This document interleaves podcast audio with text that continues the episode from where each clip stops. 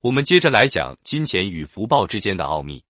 长者回答：“我时常念善，更要有实际行动，所以我将我财产中的三千万两用来兴建寺庙、供养僧道，并且布施给穷苦的百姓。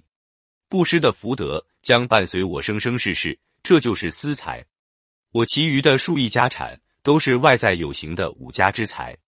遇到水灾、火灾或者盗贼盗取，这些钱财随时会流失。”如果我的子孙不像我一样勤恳，再多的财富都会被败光。虽然现在家财万贯，但是当我往生之时，这些有形的财富一分钱都用不着。所以现在十分希望国王把这些财宝收去扩充军备，正好可免去我的担忧。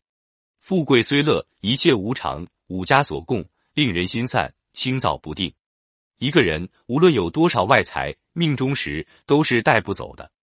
真正有智慧的人，明白无常才是人生。存钱不如积福报。三有舍才有得，有得才有财。所谓布施者，必获其利益；若为乐故施，后必得安乐。财富真正的秘诀，用两个字概括，就是舍得。有舍才有得，有得才有财。钱是通财，必须流通，布施出去才能得到更多。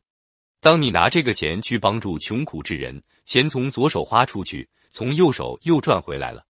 从前有位信徒对莫仙道长说：“我的妻子十分吝啬，从来舍不得布施一分一毫。道长慈悲，能否为他开示，多做些善事？”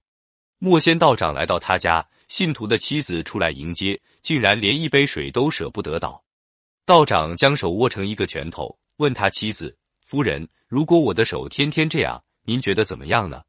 他妻子回答：“如果手天天这样，那这就是畸形。”道长接着将手伸开，继续问：“那如果天天这样呢？”他回答：“这样也是畸形。”莫仙道长点点头：“夫人不错，这都是畸形。如果钱财只知道贪取，不知道布施，这是畸形；如果只知道花用，不知道储蓄，也是畸形。钱要流通，要能进能出。”量入为出，在道长的开示下，信徒妻子改变了自己，从此乐善好施，两人日子也过得越来越富裕。现在很多人腰缠万贯，仍然贪求更多的财富，舍不得布施，一辈子辛劳赚钱，反倒过得不如普通人自在。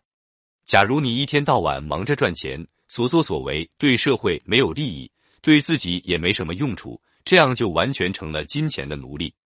若人多贪求，积财无厌足，如是狂乱人，名为最贫者。对钱财不必过度贪执，更不能为了钱财而丧失道德。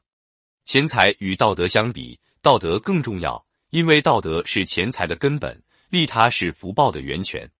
如果我们能孝顺父母，宽厚待人，凡事多为别人着想，把利他当作为人处事的原则，我们一定能获得巨大的福报。成就伟大的事业。